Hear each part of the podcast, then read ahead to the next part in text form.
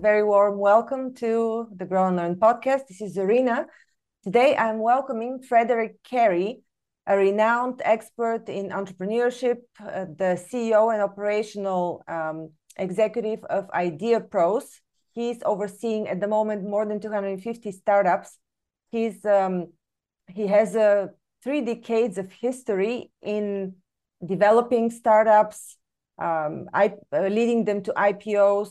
Um, he's all about success mindset, business tips, turning things around for people, growing companies, aligning them to their purpose. We're going to be speaking about all of these things today, so stay tuned.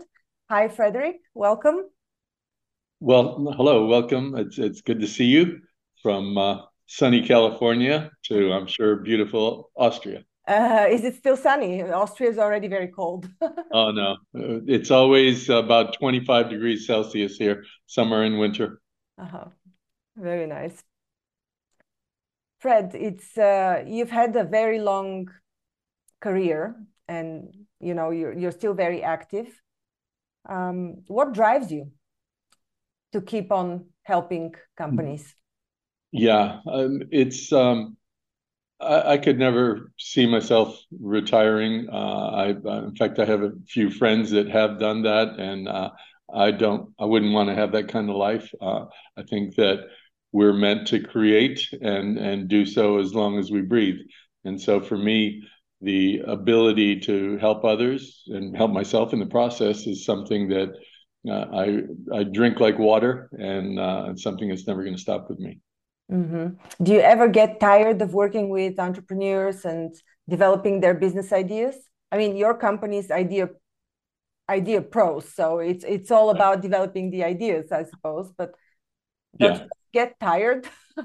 yes, I get I get tired. I get frustrated, uh, and often, you know, uh, any of your uh, listeners or, or, watchers who are uh, entrepreneurs know how difficult it is to have one company we're up to 400 now. We were 250 uh, not very long ago. We're up to 400 companies that we own 30% of that we've grown from a raw idea into nationwide launches or international launches of organizations. And with every fire that one company has, multiply that times 400, and there, there's a lot of frustrating, anxious moments uh, almost every day.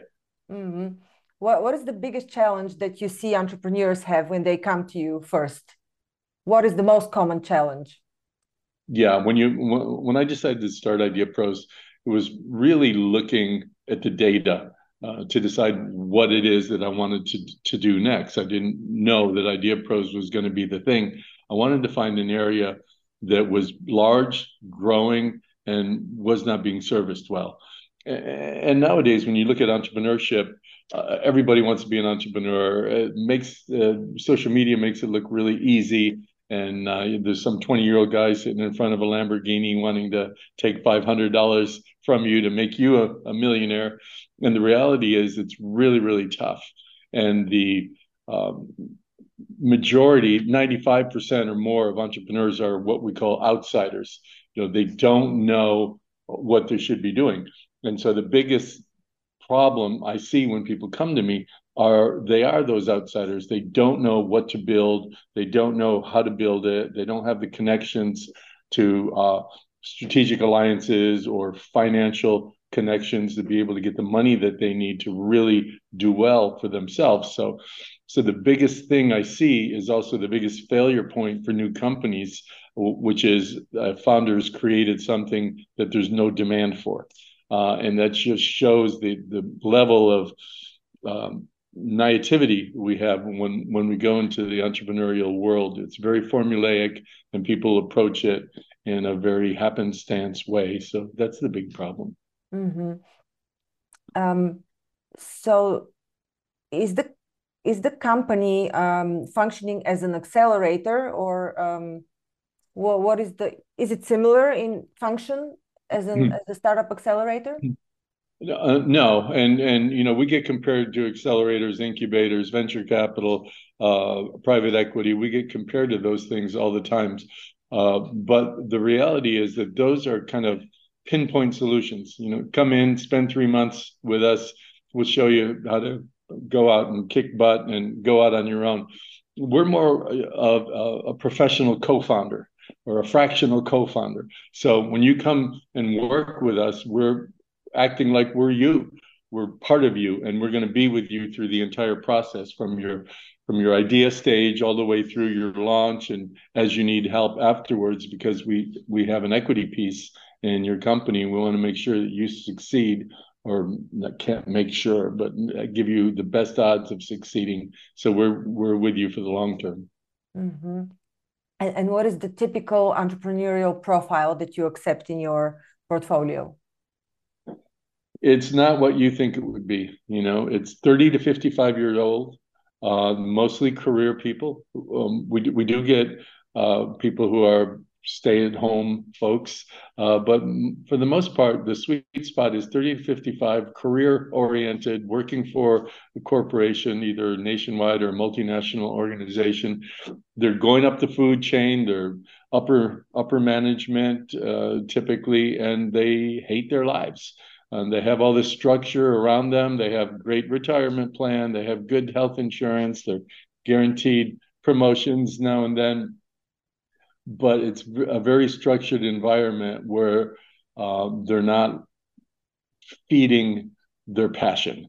And and and those are the types of people that are coming from a very structured world into the craziness of entrepreneurship, and they're hardly prepared for it. They know they need to do it, but they don't know how to do it.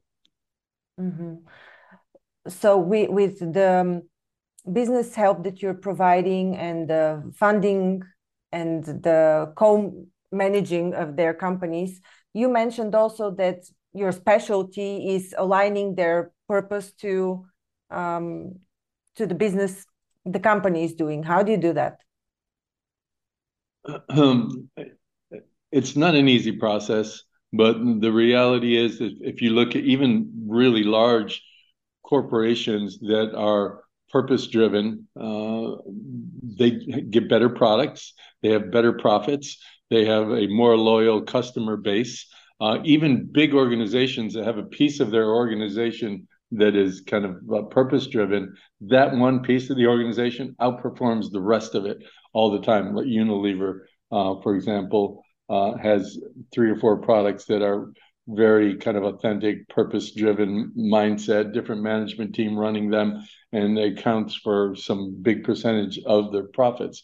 So I like to really explore like what makes you tick, you know, what is going to make you when you wake up in the morning smile as you're getting out of bed that you're you're getting to face another day instead of like oh my god i don't want to go to work you know when we work together to find what that is and then find a way to monetize that so that your life and your work can really really balance and you don't have to worry about how many hours you spend doing this how many hours you spend doing that because it's all part of a comprehensive life experience that is going to make you feel fulfilled mm-hmm.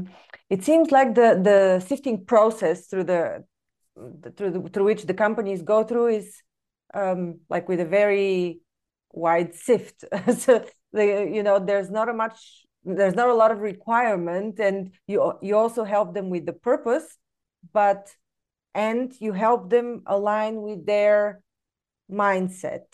Is that am i coming close to what you're doing? Absolutely. You know my my argument here is uh, that we need to make better people. And um, the the foundation of creating better companies means starting with that individual. And we we want to make sure that the people that work with us understand that with the right to create comes a duty uh, to to do good, uh, to do well for your customers, for your shareholders, for your suppliers, your employees. Uh, that that duty to to do good things is what gives you the right to become a great company. So you can't be a great company without a great leader, and you can't be a great leader unless you're a really good person at home. You know, you can't be kicking the dog and yelling at the husband or wife, and and uh, not spending time with your kids, and and be a great leader. It's all encompassing, and so we try to make better people. It's really what we do. Uh-huh. All right, so is there any sort of a selection? How do you define the ideal candidate for um, to be your client and partner as a company? You know, and I really screwed up in the beginning with that because we we looked at two major things. Number one, was it a really good idea? And number two, did that co-founder have enough capital to contribute to the cause so that we can build this together? We didn't look so much at the underlying traits of the individual. And that is actually the most important thing at all of all. I mean, because you can see a lot of folks that are billionaires now um, that have done many, many different things, not just one thing. And it's the character of the human being that carries him or her throughout that whole process to have the resilience and uh, dedication and diligence and perseverance to continue down that road, even when they're facing fire from abroad and and um, having to pivot and facing failure. So it's a very unique individual that can really embrace failure as a learning moment and uh, and take that to create something different, better, and and then you know, make a sharp right turn when you thought you were going to be going straight ahead. So we really analyze the person as well. Does this person have the characteristics necessary to face fire and succeed? Mm-hmm. All right, great. Okay, so can you share with us some some tips on growing businesses? I know that uh, you have a track record of growing businesses within a year to 20 million and then to 700 million. I read something like that in your career. So you're really all about making it happen, growing fast, yeah, turning things around. Yeah. Yeah. Um, so uh, let me let me put it this way. Um, if if I told anybody in your audience that I wanted them to manage a sports team for me, but I didn't know what type of sport we were playing. I didn't know what the size of the field was, what the objective of the game was, who the opponents were, what were their strong points, and what are their weaknesses that you could exploit. You know, who's in that audience? How big are they? How do you get them to root for your team instead of the other? And I had none of those answers. You would think I was idiotic. But that's how we approach business. We go in, we think we have a good idea, we talk to our mom, she thinks it's great. And so we put up a sign, and we go into business. And we don't know anything about the size of the market, the market opportunities, the strengths and weaknesses of our competitors, what our potential customers really need, and how we're going to be able to get it to them so that they can become our loyal, passionate fans instead of just our customers. We don't do the heavy lifting and the hard work necessary to maximize our opportunity for success. So the the thing that I would say to anyone in the audience when you're doing that, arm yourself with knowledge. Think of yourself as a sports team. Figure out what game you're playing and what you need to do to to win against the enemies, your opponents, your competitors, and and win the people in the audience. Mm-hmm. So, have you managed to improve the percentage of uh, startups that are succeeding above the three percent? yeah. In your so, portfolio, yeah. Yeah. So, so you know, if you look at venture capital, for example, the best venture capital firms in the world probably have about 85 to 90% failure rate.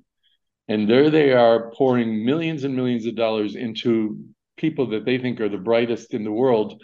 And still, they have this enormous failure rate. They make up for it because the ones that make it will give them a 20x, 40x, even 100x return on their entire portfolio. Although nine out of 10 times they're picking losers.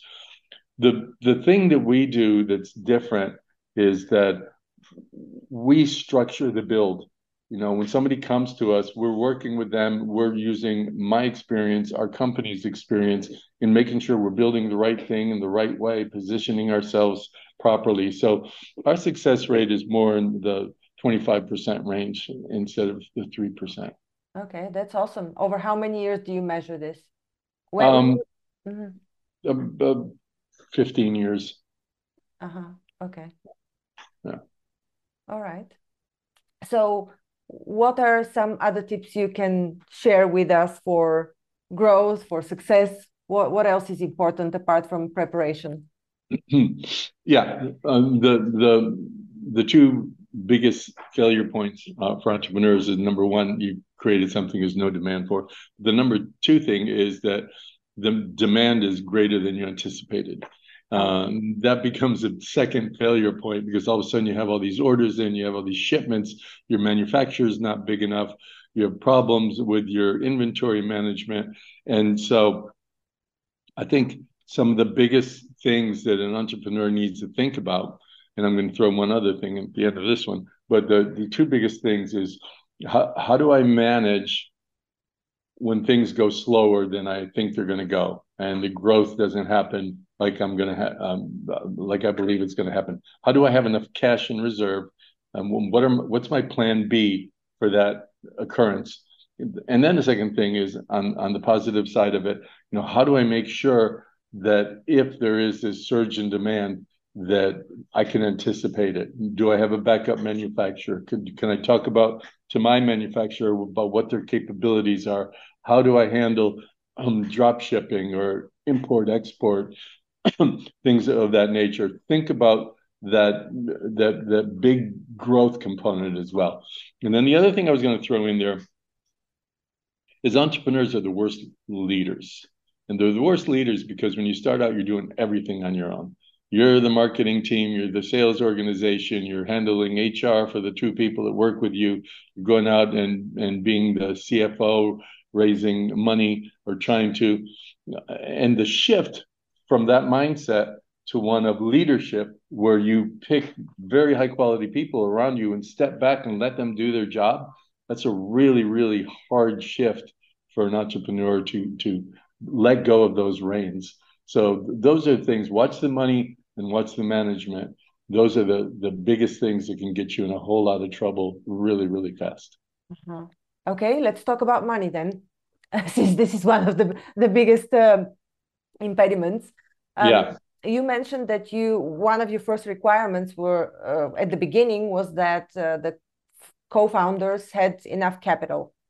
Now you changed your perspective where do they find the funding the funding if they don't have the required capital or do they still need to have your mm-hmm. required minimum capital yeah and when i say required capital it's enough to invest alongside with us in, in the build right but you're going to need additional capital when you launch mm-hmm. uh, fortunately for us now i've partnered up with a with a finance company that that will help people with the initial capital that they need but after that right now in today's world, wherever you are in the world, you have to think of yourself as a financial CEO. If you're running a company, you're either closing a fun- funding round, you're in between rounds, figuring out how you're spending your money and what you need next, or you're getting ready to start the next round. That's the way it is because you can't you can't grow fast enough just based on your cash flow alone, right? Because if you have if you're let, let's suppose you're you're doubling every single month it's a great place to be in but if you're relying on your cash flow you're using last month's cash flow to manage a doubling in this month and it doesn't work you don't have enough cash like i'm doing great on paper but i'm sucking air and and near collapse because I don't have enough money in the bank to handle this growth. So you're so if you want to be a successful organization that's going to be growing quickly, you got to have outside capital.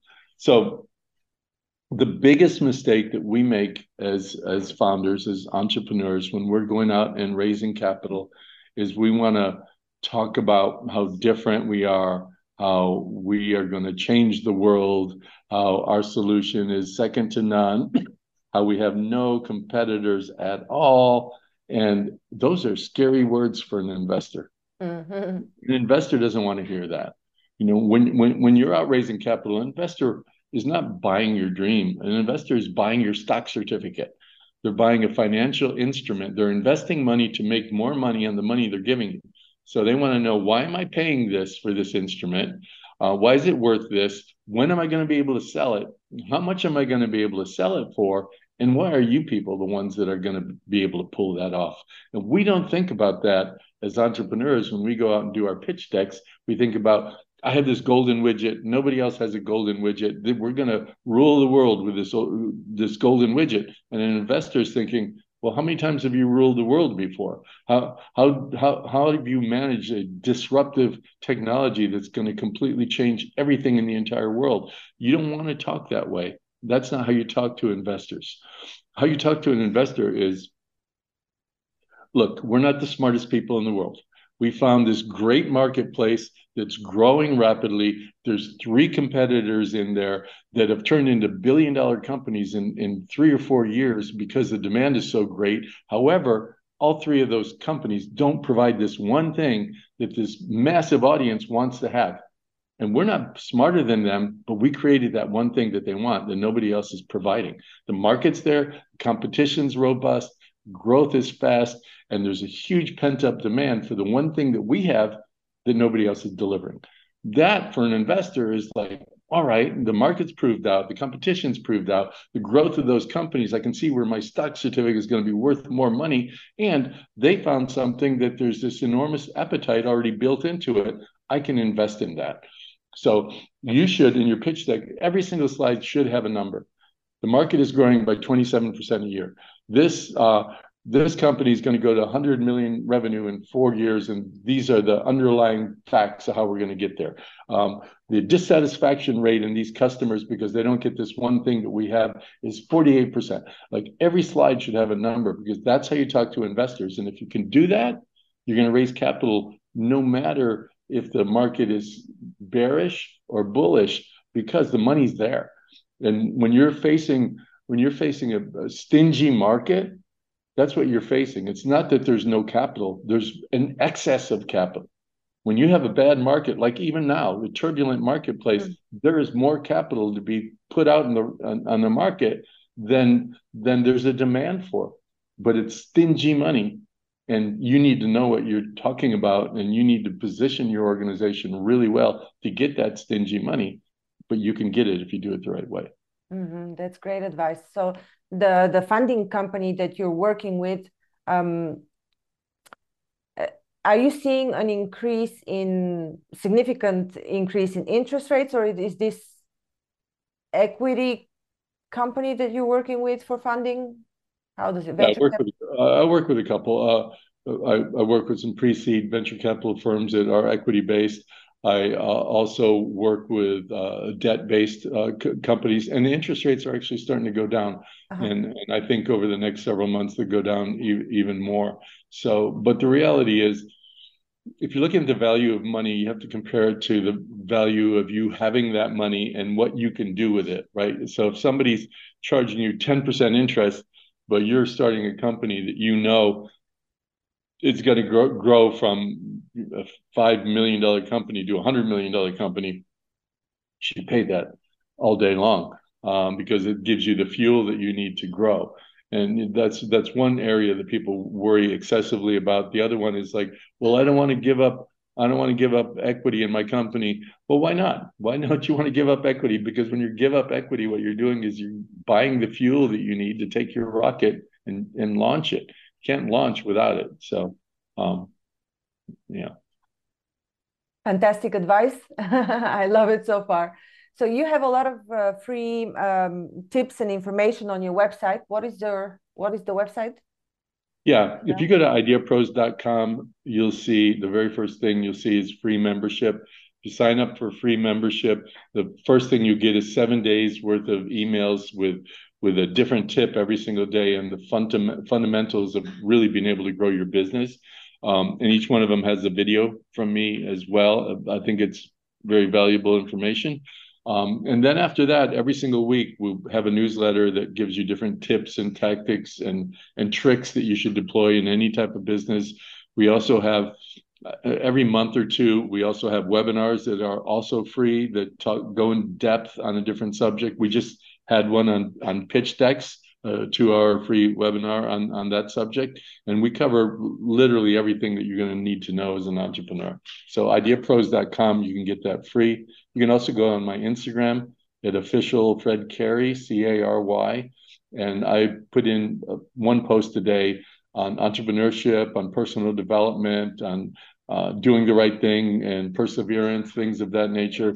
I think one minute a day with me for free will give you a lot of good advice and get your mindset working right.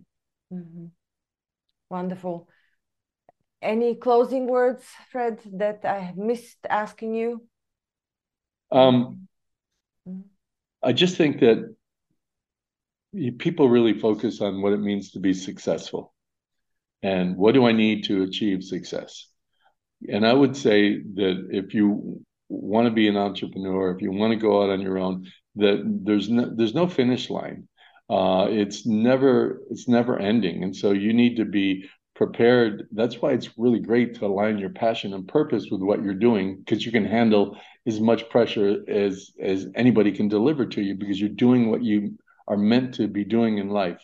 So if you get into entrepreneurship, just realize it's this never-ending cycle of successes and failures, and and your successes will outweigh your failures if, if you have perseverance. Just embrace the suck, as they say, and know that that's part of the process to, to becoming better and better and better. What is your future goal? Where are you heading? Well, my goal is kind of lofty. Uh, what I want to do is I'm trying to impact the lives of 10,000 people enough so that they make some meaningful shift in their lives and hopeful that it's meaningful enough that they will impact a thousand, and then those thousand will impact a hundred. And if I can pull that off, that's one billion people. Um, if you do the math, and uh, if I'm 90% off, it's still 100 million people that that I'm helping change their lives. So that's really what the balance of my life is all about: is trying to help others with theirs. Well, I, I commend you on your ambition and uh, on the motivation that you have to do that. I appreciate it. Yeah, thank you so much for this talk. Uh, once again, the website is ideapros.com. Is that correct? Yeah. Yes. Yeah. Thank you for listening to Grow and Learn. We hope that you found our podcast informative, engaging, and inspiring. Our mission is to help you keep growing and learning, and we hope that our conversations and insights have provided you with practical advice and useful perspectives. If you're looking for personalized support and guidance to help you achieve your personal or professional growth objectives, I offer a range of services to help. As a trusted management partner and mentor, I work with businesses in the process of transformation, looking for new streams of business as well as M&A.